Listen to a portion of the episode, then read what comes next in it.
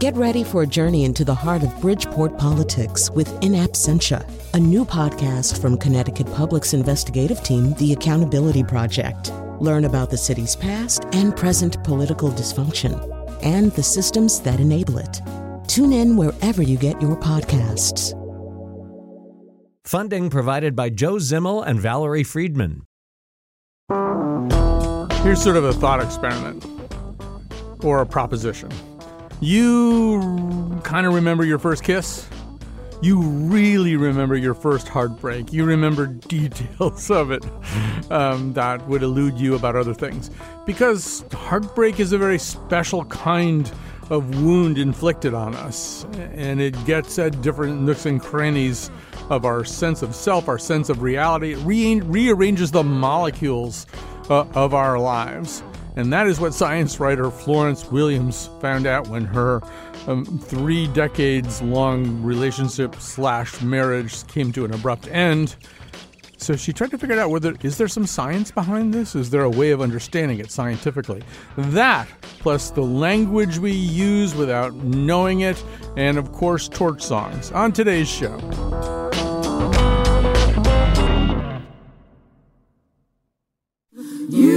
To rock me in the cradle of your arms. You said you'd hold me till the pains of life were gone. You said you'd comfort me in times like these, and now I need you. Now I need you. And you are gone. Yes, today's show is about heartbreak.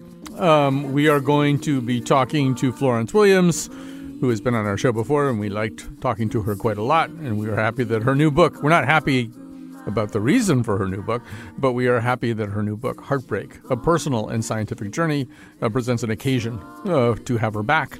A little bit later, we'll talk about how linguistic patterns actually seem, linguistic patterns, particularly on Reddit, seem to predict oncoming heartbreaks, seem indicative of oncoming heartbreaks, changes in the way people use words and construct sentences. So you know how sewage water can now be kind of a leading indicator of COVID outbreaks? Think of Reddit that way, kind of, assuming you already don't. And at the end of the show, because I think there is no fuller expression of heartbreak in the world of the arts than in the torch song, in that kind of music. We will have an extended conversation about torch songs with Noah Baerman, a jazz musician and good friend of the show. So, yeah, lately I've been watching, holding Florence Williams' book nearby as kind of a Fodor's guide. I've been watching the reimagining of Scenes from a Marriage, Bergman's original series, reimagined by the Israeli filmmaker.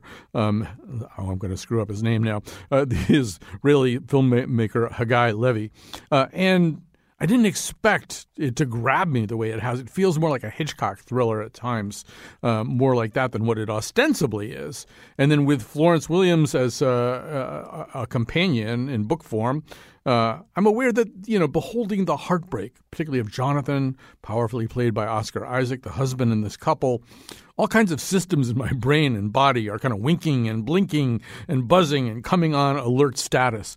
And we're going to talk about why that is right now with Florence Williams. Hi, welcome back to our show.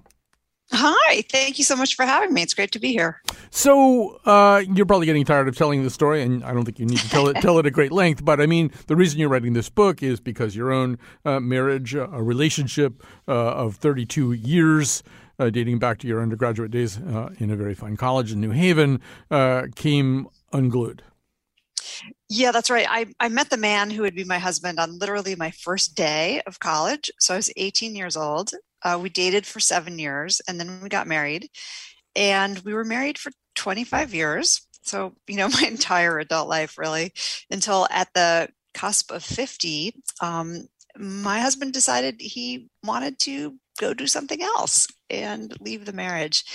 And it was super devastating. I had never experienced heartbreak before because I had been with the same man, you know, virtually forever. Which virtually guaranteed also that you would experience it kind of on steroids, so to speak. I think so. When you finally got there, yeah. So I'm going to propose a little thought experiment, which I think you will enjoy. Not a thought experiment exactly, but a prompt. Let's put it that way. So imagine that I am Mr. Spock's father, the father of Mr. Spock on Star Trek. His name was Sarek, and I swear I did have to look that up. So that means I'm a full-blooded Vulcan. I'm keeping it 100. And I ask you, Florence Williams, what is this Earth heartbreak? Now, I'm a Vulcan. I don't know from emotions. So you're going to have to explain it to me solely in terms of physiology and other science. So, Florence Williams, what is this Earth heartbreak? Okay, Spock's father. I would say that heartbreak is what happens when you break a bond of attachment that has been very meaningful to you, and it leaves you feeling absolutely unlike yourself in every way. So you suddenly feel unlovable. You feel like you have no self-esteem. You feel like you're terrified of the future and you're afraid of being alone. You feel your chest gets tight. Your stomach feels out of place. Suddenly you have trouble sleeping. You have trouble eating, you lose weight, and even your immune system takes this kind of break of attachment so seriously that you feel like you're almost on a different planet. So I know that you humans tend to attach great importance to your emotions and perhaps even believe certain things to be true, whether they are or not, because they seem so emotionally true to you. It's an obvious weakness of your species. If I were to walk you down or take the lift down to Dr. McCoy's area of the ship and have you scanned, would there literally, Ensign Williams, be evidence of the kind of thing that you were describing to me? You know, there would. And that actually really surprised me because I thought that heartbreak was a metaphor. I thought it's something, you know, this big sadness that maybe you feel in your psyche. But it turns out that if you analyze our blood, you will see changes. And in fact, that's what I did for this book. I went and had my blood analyzed at various time points after the split. And what we found is that our immune system not only changes, but it actually, we have these cells, these white blood cells that are listening for loneliness and listening for our kind of social state. And they change according to how we sort of feel that we're moving through the world. And I'm back to being myself now. But and one of the fascinating things here is that it's kind of longitudinal in the book. You're working with this researcher named Stephen Cole, and you get your blood tested repeatedly to see, is stuff working? Is stuff not working? Right. Did that work? Did that cure me? Right.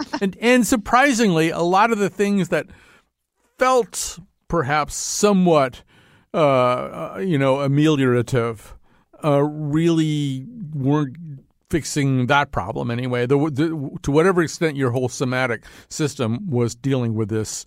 Stuff like getting back into nature and experiencing awe and stuff like that wasn't necessarily doing the trick. That's right. It turns out heartbreak is hard to heal. It takes a long time. It requires a lot of patience. You have to kind of hit it from a lot of different angles. And that surprised me too. I sort of thought, well, if I just go into the wilderness for a while, I'm sure I'll feel much better by the end of it. And I kind of didn't. And that was disappointing. It was all a little bit disappointing how long it took. Yes. So, okay. No, I can't exactly. First of all, I should say the book is really wonderful. I mean, obviously, it's a very difficult topic and there's a lot of science, but it doesn't feel like there's a lot of science. It feels like there's just a very powerful set of narratives unfolding. So I really do recommend it to people. And thank you. And like at the end of every episode of Scenes from a Marriage, you can read like 2 or 3 chapters of Florence. You'll get the whole picture. But, and so I can't really point to where this is in the book, but I feel like it is sort of there in the totality of the book. So let me just say this without going into a lot of details. In the last 2 years, I've been through just a completely horrible situation that has nothing to do really with relational heartbreak or with anybody leaving me or anything like that. It's 2 things involving my family. They are medical in nature. And I can just guarantee you that, you know, if I offered to swap places and go through your heartbreak, but you'd have to go through my thing, there's no way you would take that deal. just not in a million years. However, However, even though my situation, I think, is objectively worse, I totally get, and reading your book, I get it even more, but observationally and heuristically, I get that there is a very specific kind of pain, a very bitter cup of hemlock and wormwood that attaches to this experience of rejection, betrayal, desertion, loneliness, you know, that is sui generis, right? There's a way in which it's not like other kinds of misery. Although I will say there are lots of kinds of heartbreak, mm-hmm. you know, and they don't all have to be romantic, right? Any kind of, you know, attachment loss, any kind of big grief over a change in something you're attached to. And it could be even, you know, your homeland or your community. You know, we see symptoms of heartbreak, you know, after a big natural disaster, after climate change, you know, your town is on fire. I mean, all of these things are kind of heartbreak. And of course, now in the pandemic, I think many of us can relate to this feeling of, you know, just sort of loneliness and isolation and kind of diffuse sense of grief that we're all feeling. So I do think that there is a lot of sort of overlap between these different kinds of social pain. And in fact, there's a doctor from 1904, I think it's around then, Sir William Osler. And at one point he says, you know, the tragedies of life are largely arterial. He knew that we process these kinds of big emotions in our bodies, even if we, you know, kind of forget that. But I also think the kind of heartbreak, the specific relational / romantic, whatever we want to call it, heartbreak that you're writing about, you know, I think there are some things that do differentiate it. I'll tell you what I think, but it would be much more interesting ultimately to know what you think. But I feel as though, like, intellectually, you know, God forbid, but intellectually, you know, one of your kids could get cancer, you know. You know that could happen. You hope it doesn't. You'll do anything you can to prevent it from happening. You know that somebody that in your family, somebody that you love could get COVID and maybe die from it. I mean, you know those things are possible. You know your house could burn down. You know a lot of things like that. But you kind of don't know in the same way that the person you love and trust and are planning to spend your entire life with could volitionally, not as part of some kind of force majeure, but volitionally say, you know, I'm going to do something else with somebody else. Yeah. So I don't love you anymore, and I want to go love someone else. It is a particular sort of devastation. It's true. Right. And it does, I think, rearrange the molecules of your attitude about life and about relationships in a way that maybe some of these other things don't. Yeah, and it rearranges your sense of who you are. You know, of who you thought you were. And you certainly have to learn to move through the world in a different way. It kind of, it does sort of tear you down to the studs, and you have to rebuild and rediscover who you are without this person. So yeah, I mean, there are some definitely unique aspects of it. I spent quite a bit of time looking at the science of rejection, which I didn't even know there was such a thing, but there's a kind of a whole little, you know, microcosm of people studying rejection and ostracism, and what it means to us as humans when we are designed to be these, you know, hypersocial animals whose very safety and security and survival depends on basically being liked by other people. You know, we have to sort of get along in groups in order to thrive and survive. And so our brains are super sensitive to feeling rejected. And when it happens, we kind of, you know, we freak out and we act in very uncharacteristic ways. So one of the things that you look at is traits, and there are all kinds of different ways of looking at human traits and classifying human traits, and you know, whether it's Myers-Briggs or the 5-trait palette that you lay out there. And the thing about these traits is supposedly they're pretty non-fungible, right? They're, you know, you can't just, you know, get rid. I think you compare it to liking pistachio ice cream. You just can't get rid of one of these traits. But so can you say a little bit more about the role that they play? Because it seems as though not everybody suffers equally or in the same way, and that traits may have something to do with that. Yeah, that's right. And you know, generally these traits that you're talking about are things like, you know, introversion, extroversion, agreeableness, or non-agreeableness, neuroticism, conscientiousness. And then there's one called openness. And in general, we don't move the needle a lot on those traits. We're either introverted or we're not. We're anxious or we're not. But if you are introverted and anxious, you may be particularly stuck with a kind of long heartbreak, unfortunately. You know, we're sort of the ones who ruminate a lot about what went wrong. And, you know, maybe we sit in this pain for longer than we need to. But I was so wildly hopeful when I spoke to a psychologist named Paula Williams at the University of Utah, who said, we actually think there's one trait that's really associated with resilience after heartbreak and resilience after divorce, because, you know, divorce does cause all kinds of health problems. It increases your risk of early death and blah, blah, blah. I mean, the stats are terrible. But if you are someone who is very open, and what she meant by that was open to beauty, open to new experience, able to access feelings of awe, you know, when you hear a symphony or look at a waterfall, if you are that kind of person, you are more likely to sail through heartbreak to the other side, to find some kind of meaning, you know, and growth and transcendence on the other side. And if you're not that person who's open, you can actually change that personality trait. If you really work at it, you can learn how to become a little more open to beauty and experience. So I just glommed onto that and I thought, okay, this is something I'm going to really try to do for the next couple of years. Yeah. You basically were saying more cowbell, exactly. And just push that slider up a little bit in the openness thing. All right. So I'm kind of speed dating through the whole book and there's so much there and a lot that I'd like to cover. But I think, first of all, I feel like I'm a little bit older than you, showed up at the same campus that you showed up at just way before you. So I lived through kind of a different period of the national attitude towards drugs and psychedelics and hallucinogens and stuff like that. I didn't participate at all because I was too big of a fraidy cat. But I feel like we're on the cusp of this new set of ideas about it. You reference the Michael Pollan book. And ultimately you, though I think you're a little bit like me in terms of being a little bit of a fraidy cat. Oh, yeah, totally. Yeah. But you finally decide, all right, what's in it for me? You wind up in Portland. Forgive me for laughing out loud when the therapist who is supposed to guide you through this incredible psychedelic trip falls asleep and is repeatedly heard by you from whatever cloud you're up on, snoring. He starts snoring. See, there are funny moments in the book. Yeah. Absolutely. I'm so glad he laughed. Yeah. You know, I was out for big awe, right? Yeah. I wanted to find awe. If awe was going to save me from heartbreak, wanted to experience awe. And, you know, there's a lot of science now showing that some of these psychedelic substances, you know, if taken, you know, kind of in the right setting and under the right circumstances, they actually can really kind of shake the snow globe, right, of our brains and our molecules, and land us in a better place. Because of the awe pathway in particular. So I thought, great, I'm going to go for this. What have I got to lose? Like, I'm so, you know, desperate really to try stuff, even that I feel so safe doing. So, you know, there's something about heartbreak that makes you take some risks and want to get better. And so I tried it. And actually, I do think it helped.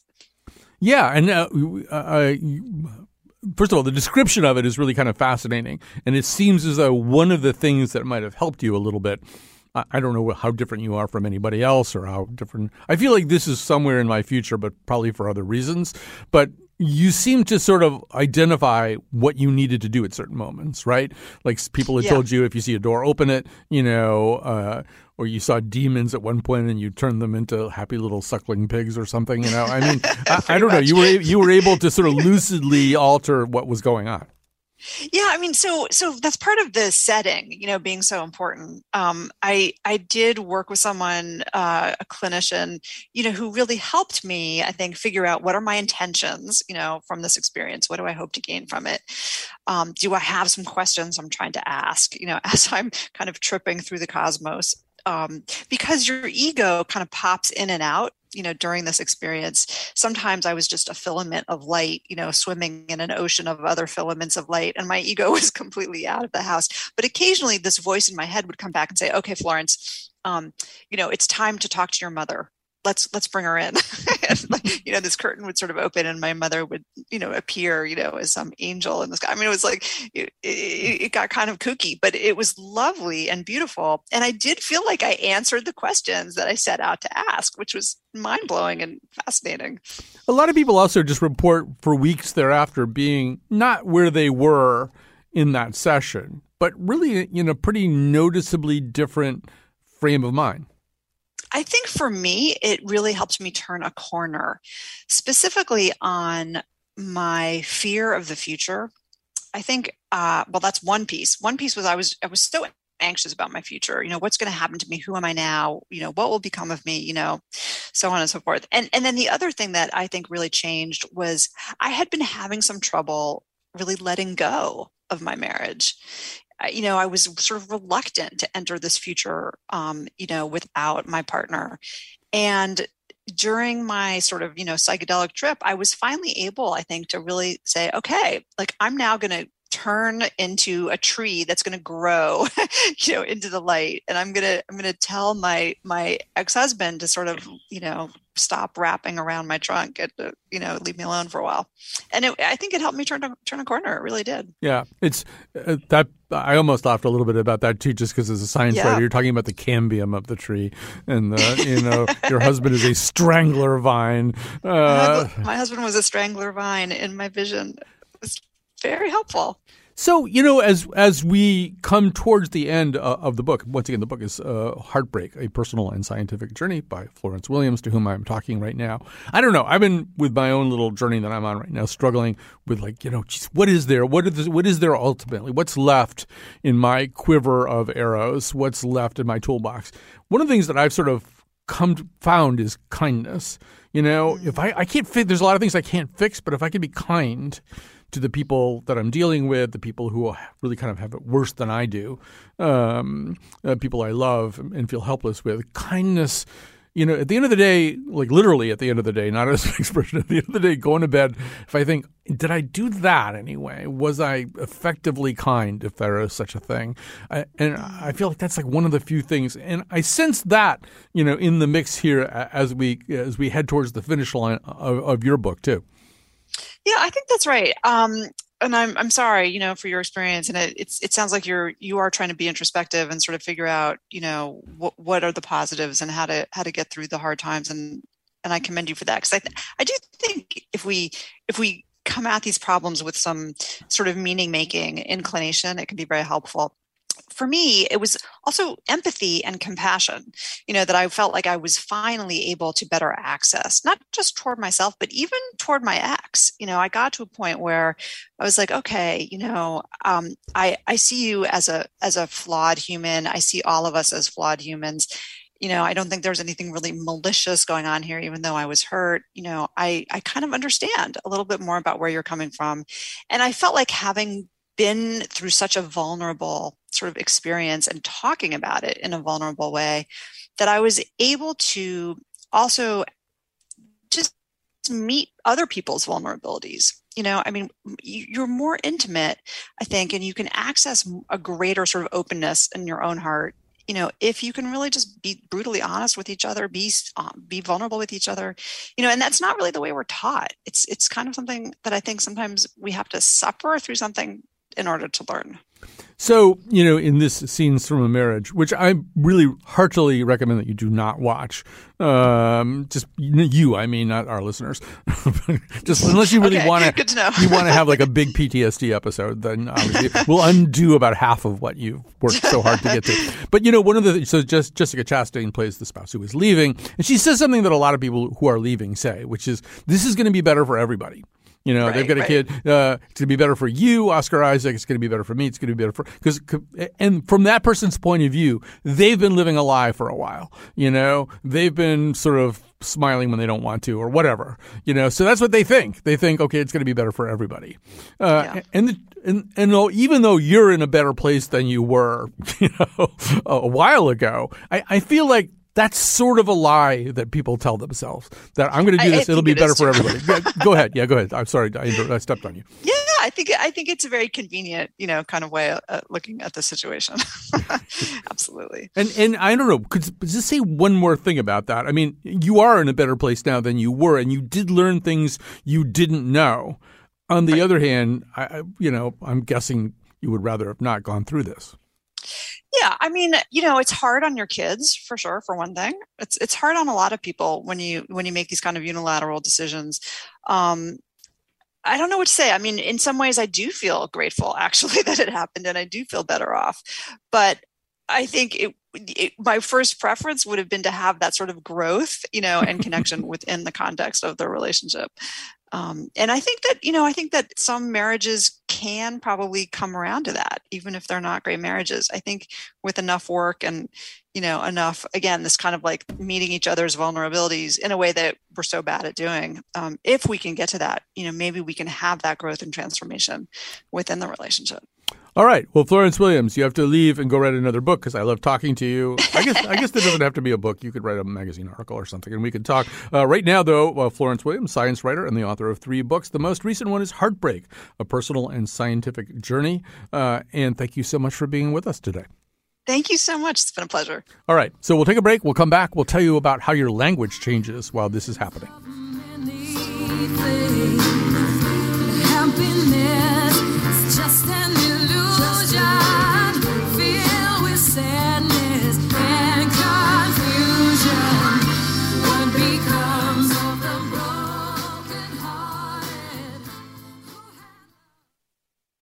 Support for this podcast comes from Hartford Healthcare. Elevating Health is funded by Hartford Healthcare. Loneliness can be a significant health risk to people of all ages. Dr. Laura Saunders, a psychologist from Hartford Healthcare's Institute of Living, talks about social isolation and why we need to connect in person. Loneliness actually is a pretty significant health risk for people that struggle with social isolation. It affects their blood pressure, it affects their immune system, it affects your willingness to get up and get out, and can cause some not just emotional issues, but health problems as well.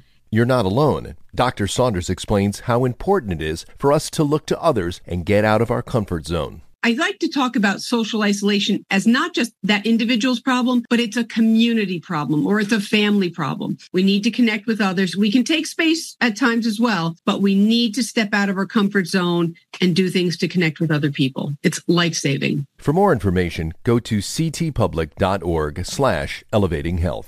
And we're back. The show's about heartbreak. We're going to shift gears a little bit here. I want to remind you of 2 things very quickly. One of them is the final segment is about torch songs. And it's too late to remind you of the other thing because I think anyway. The final segment is about torch songs. All right. So let's talk about language, linguistics, neurolinguistics maybe. Here to do that with us, Kate Blackburn, a data analyst at TikTok, and Sarah Siraj, chief technology officer at A Better Force. They are the co-authors of Evidence of an Impending Breakup May Exist in Everyday Conversation in, oddly enough, The Conversation, one of our favorite publications, actually. So, Kate Blackburn, maybe get us started. Just explain in a nutshell what the project was. What was it that you looked at? Yeah. One of the things that Sarah, when we first started this project, I think we were just really drawn by that question of, can we see somebody that if they're approaching a breakup, whether they're the person that's going to initiate that breakup or be on the, the dumpy end, whether or not we were going to be able to see that in their language. And, this is probably, just human experience, knowing friends and family members and just people you've known throughout time. It's very rare that somebody hasn't had a breakup.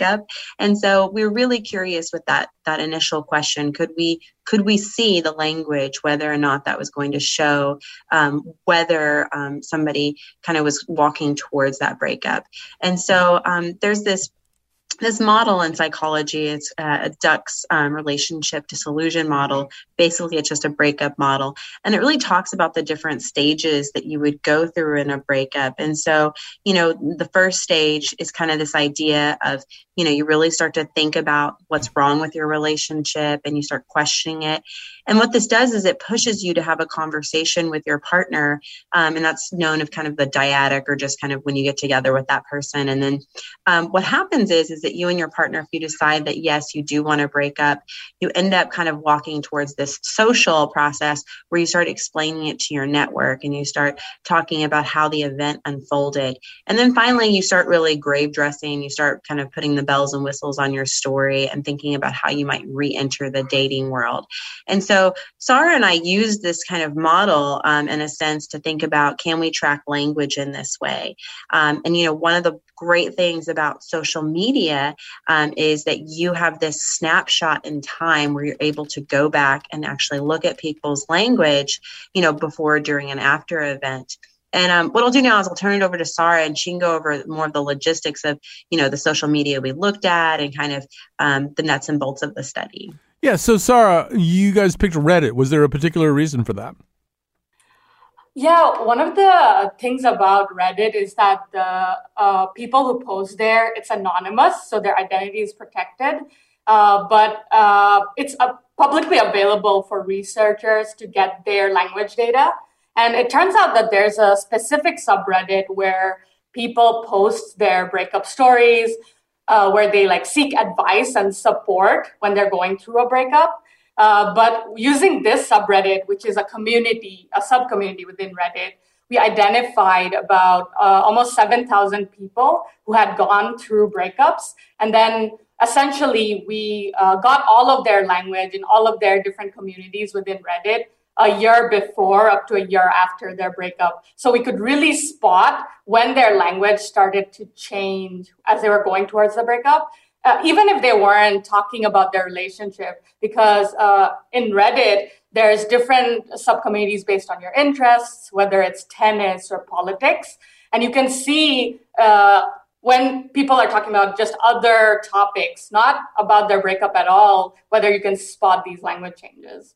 So, Sarah, just go a little bit further there, because one of the, I think, specifics are kind of interesting. For example, the use of the pronoun I. Explain that example to us.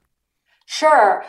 So what we found was that about 3 months before people had their breakup, their use of I words, which is words like I, myself, me, increased. And then it really peaked when the breakup happened.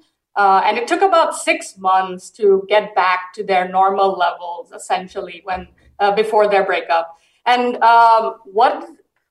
what's been shown in past research is that I words can be tied to when you're feeling depressed or you're in emotional distress, because when you're going through a tough life event, it's really hard to think about others. You're really centering around yourself and thinking about yourself.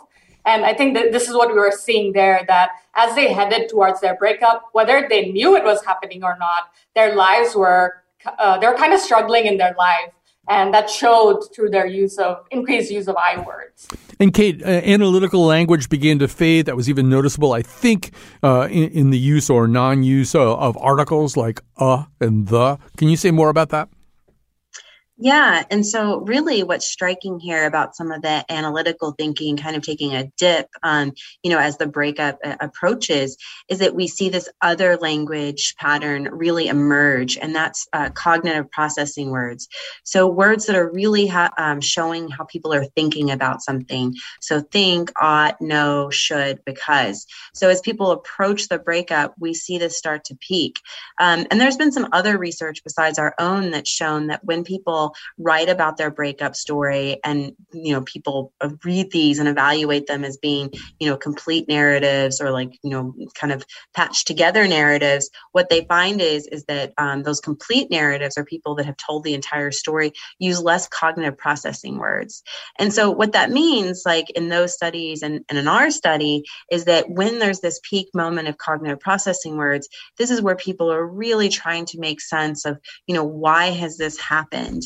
And so I think seeing it, you know, kind of increase, just as Sarah was saying, you know, as it approaches the breakup, that's really telling. And I think it's really important also, you know, for the aftermath, right? So like, how long do we see this cognitive processing, you know, word use continue? You know, if we could just sort of jump ahead, Sarah, we've got about 60 seconds left. One of the questions I think a lot of people would have was, okay, is this applicable somehow? Is it transferable to, say, the clinical sphere? Is there some way that, as clinicians look for some way to help people with trauma and heartbreak and sorrow, this linguistic analysis could be helpful? Yeah, so these days, a lot of people use journaling apps where they have a lot of their own language data. And one possible application could be if there was if people's language are really getting altered, the app could prompt you and say, hey, it seems like you're showing signs of deep emotional distress. These are some resources you can go to, or this might be a good time to seek help from clinicians because you've been displaying these signs for an extended period of time. So that's one future application. That's really, really fascinating. I mean, it's kind of like the old phrase, watch your language. It's usually a caution to not swear or something. But watch your language because it might be trying to tell you something that you weren't fully conscious of. Well, for more about this, the work is really fascinating. We recommend that you go to The Conversation. It's a free, easy site to get to. And the piece is Evidence of an Impending Breakup May Exist in Everyday Conversation. Sarah Siraj and Kate Blackburn have been with us. We are now going to take a quick break. We're going to talk about torch songs, songs of longing, songs that maybe have some of the language that, in fact, Sarah and Kate are talking about. To sleep, but sleep won't come the whole night through.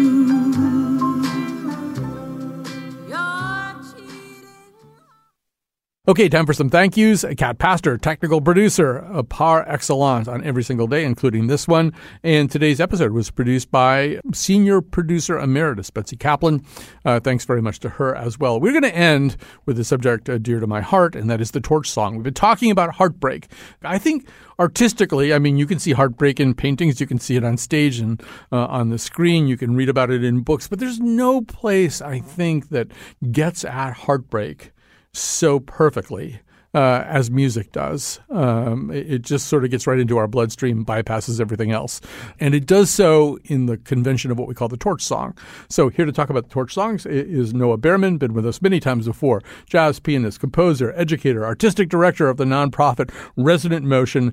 He directs the jazz ensemble at Wesleyan University. His most recent album is Love Right. And Noah, welcome back to our show. Thanks so much, Colin. So we should have a working definition here. I mean, I have my own working definition of a torch song, but what's yours? Well, I find it's a little smushy for me. So as with so many such distinctions, something that is definitely a torch song would be a great American songbook composition that discusses heartbreak in some way in the lyrics, usually romantic heartbreak. Sometimes it's unrequited love. Sometimes it's lost love. Sometimes it's a more general sense of romantic longing. And there tend to be jazz undertones at minimum in the delivery. So something that has all of those things is definitely a torch song. Now, songs that are categorized as such can be performed in more or less torchy ways. And that's where things get a little nebulous for me. All right. So we've each picked a handful of songs. I'm going to exercise host prerogative and begin with one of mine. This is a song by Alec Wilder. I think the lyric is being made by somebody named Lunas McGlohan or something, somebody I'd never heard of. It's an Alec Wilder tune. It's called Blackberry Winter. We're going to hear a version of it sung, I think, about as perfectly as this song can be sung by a jazz singer named Hilary Cole. Blackberry Winter only lasts a few days, just long enough to get you feeling sad. When you think of all the love that you've wasted on someone that you never really had.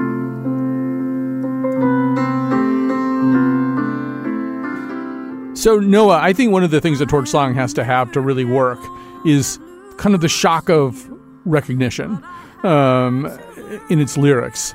And there's a way in which one of the reasons that I love this song is there's two lines that just get me every time. I mean, they shock me, even though I've listened to the song 100 times. One of them is that we just heard it. When you think of all the love you wasted on someone that you never really had. And then at the end, near the end, she sings, I get so lonely, most of all in springtime. And I don't know. There's just a way in which the sort of confession of misery and loneliness, it just, I don't know. And it obviously needs to be married to wonderful music, which I think is here, and a wonderful singer, which I think is here too. But I'd love to hear some of your thoughts. Well, yeah, and I get, when you say it has to have those things to work, I'm going to ask you, do you mean to work as something that belongs in the torch song category, or to work just as an effective musical conveyance of heartbreak? I mean, I think with the torch song, I mean, what are we looking for? I think that would be interesting to talk about. I think we're looking for some exquisite combination of pain and pleasure. You know, the song has to be pleasurable in some ways. Otherwise, you're not going to listen to it.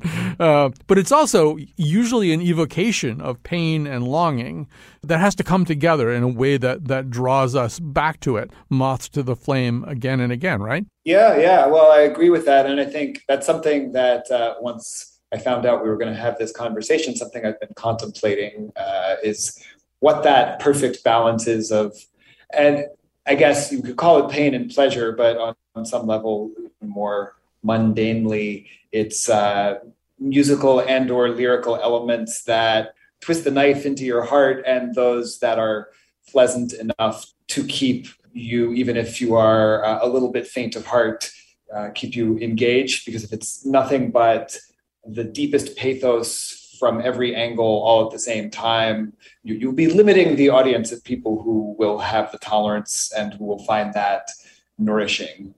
I want to take one of the songs that you picked. I'm going to have pick Billie Holiday singing "You've Changed," and that's all we really need to say about this. Because let Billie say the rest.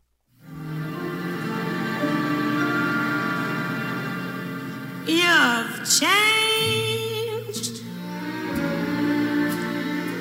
That sparkle in your eyes is gone. Your smile is just a careless yawn. You're breaking my heart. You've changed.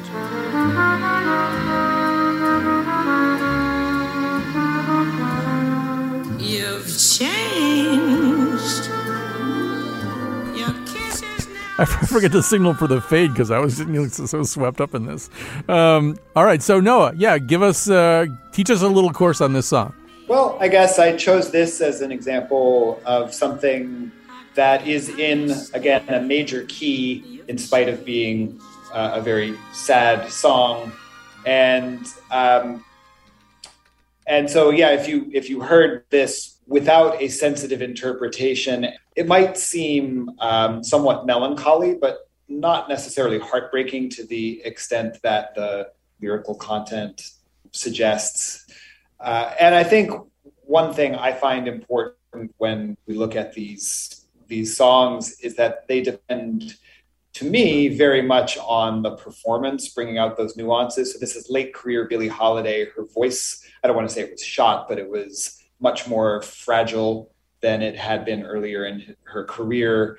She had endured a lot emotionally, and the arrangement, I find, of that particular recording extremely schmaltzy and overwrought, and yet a lot of jazz musicians I know cite that album, Lady in Satin, as prime Billie Holiday, just because in spite of the soprano choirs and the harp and the orchestral swells and so on, she's delivering this extraordinarily tender, vulnerable performance. And to me, that's where you really strike gold. And that marriage of these sad yet subtle songs given a really emotionally direct and vulnerable performance, that's where it really does something deep for a listener. So, yeah, I always said back many, many decades ago when I was a single man and dating, I used to say that if you walked into a woman's apartment and saw a lot of Billie Holiday and Bessie Smith albums, chances are the men who had been there before you had done a certain amount of damage that you were going to be held responsible for in some abstract way. So I want to go over to one of your other choices. This is not one that would have popped into my mind when I think of torch songs, but then when I think about it some more, I see exactly what you mean. This is Over the Rainbow, the sort of outtake alternate version, I think, by Judy Garland. So let's hear a little bit of Harold Arlen and Yip Harburg's tune.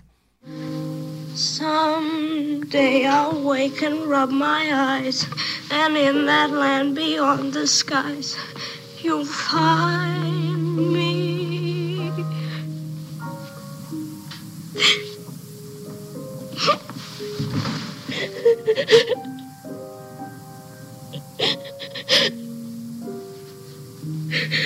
Somewhere over the rainbow, blue birds fly. Birds fly over the rainbow. Why?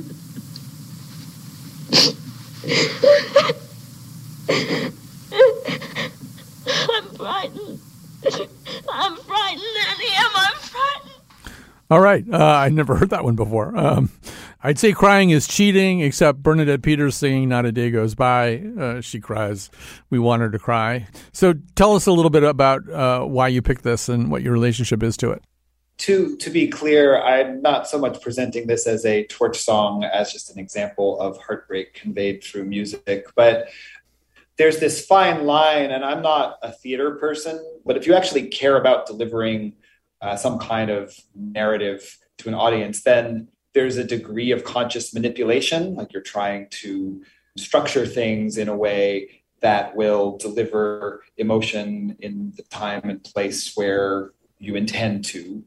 Or the type of music, I guess, that informs my own concept and sensibility as an artist is one where you want to actually inhabit that vulnerability. So you're not sort of maintaining a neutral stance and then projecting emotion in order to deliver it theatrically to an audience. You're actually inhabiting that emotion in a way that's almost trance-like or can be. And so I have always loved this outtake of a very emotionally overcome young Judy Garland, just as an example of what happens when you're not acting anymore. Most people don't want that most of the time. Like it's telling that was not the version that made it into the movie. That was not the version that most people have heard, because that level of unmitigated emotion without some kind of softening agent, so to speak, is really intense and takes you somewhere that not everybody necessarily wants to go. Once I realized you and I were going to have this conversation, I tried to think longer and harder and deeper about torch songs than I previously had. Although I didn't really have to go that far to think this, because I've thought it before, which is, there's a whole body of scholarly research about the whole idea that reading fiction actually enhances our capacity for empathy, because when you read a novel, when you read a short story, you have to begin to understand the stories and the emotions of the person in it. And I think, yeah, I think that could be said for torch songs too. And I feel like going back to Blackberry Winter, I don't know. You should be aware of the times that you were the person unsuccessfully loved. You were the person who withheld. You were the person who left. So how did you do it? How much damage did you inflict? Could you have inflicted less damage? I mean, there's a way in which, listening to these songs in a more holistic sense, you can begin to identify with everybody in it. And it might actually enhance our capacities for empathy. So can torch songs make us better people? I think so. I mean, there are all kinds of reasons to create music and all kinds of impacts of music, but the one that keeps me coming back and not ditching it and pursuing another career entirely is that ultimately music can exist to either illuminate things we can't express in words or to enhance things that we can inadequately express in words. And once you add the music to the mix, it increases and deepens the realm of emotional and life experience that we can express. And so you put it into a well-crafted song, and especially an emotionally potent delivery of a well-crafted song. And you've got something that can make you connect more deeply to insights or emotions that you might be intellectually aware of otherwise, but might not connect as fully. So we have to sort of stop there, first of all, and thank Noah Baerman, who's always so great whenever we have him on to talk about music. We'll end today with, I used to introduce, well, on one or two occasions I've introduced this song on stage with the jazz singer Diane Maurer. I always introduce it as the saddest song ever written. I don't really know whether that's true or not. And some of the edge will be taken off of that when I tell you it was co-written. You're not going to believe this. It was co-written by a former NFL lineman, a guy named Mike Reed, who played for the Cincinnati Bengals. And he based it on a news item. But anyway, we're going to go out with Bonnie Raitt singing, I Can't Make You Love Me.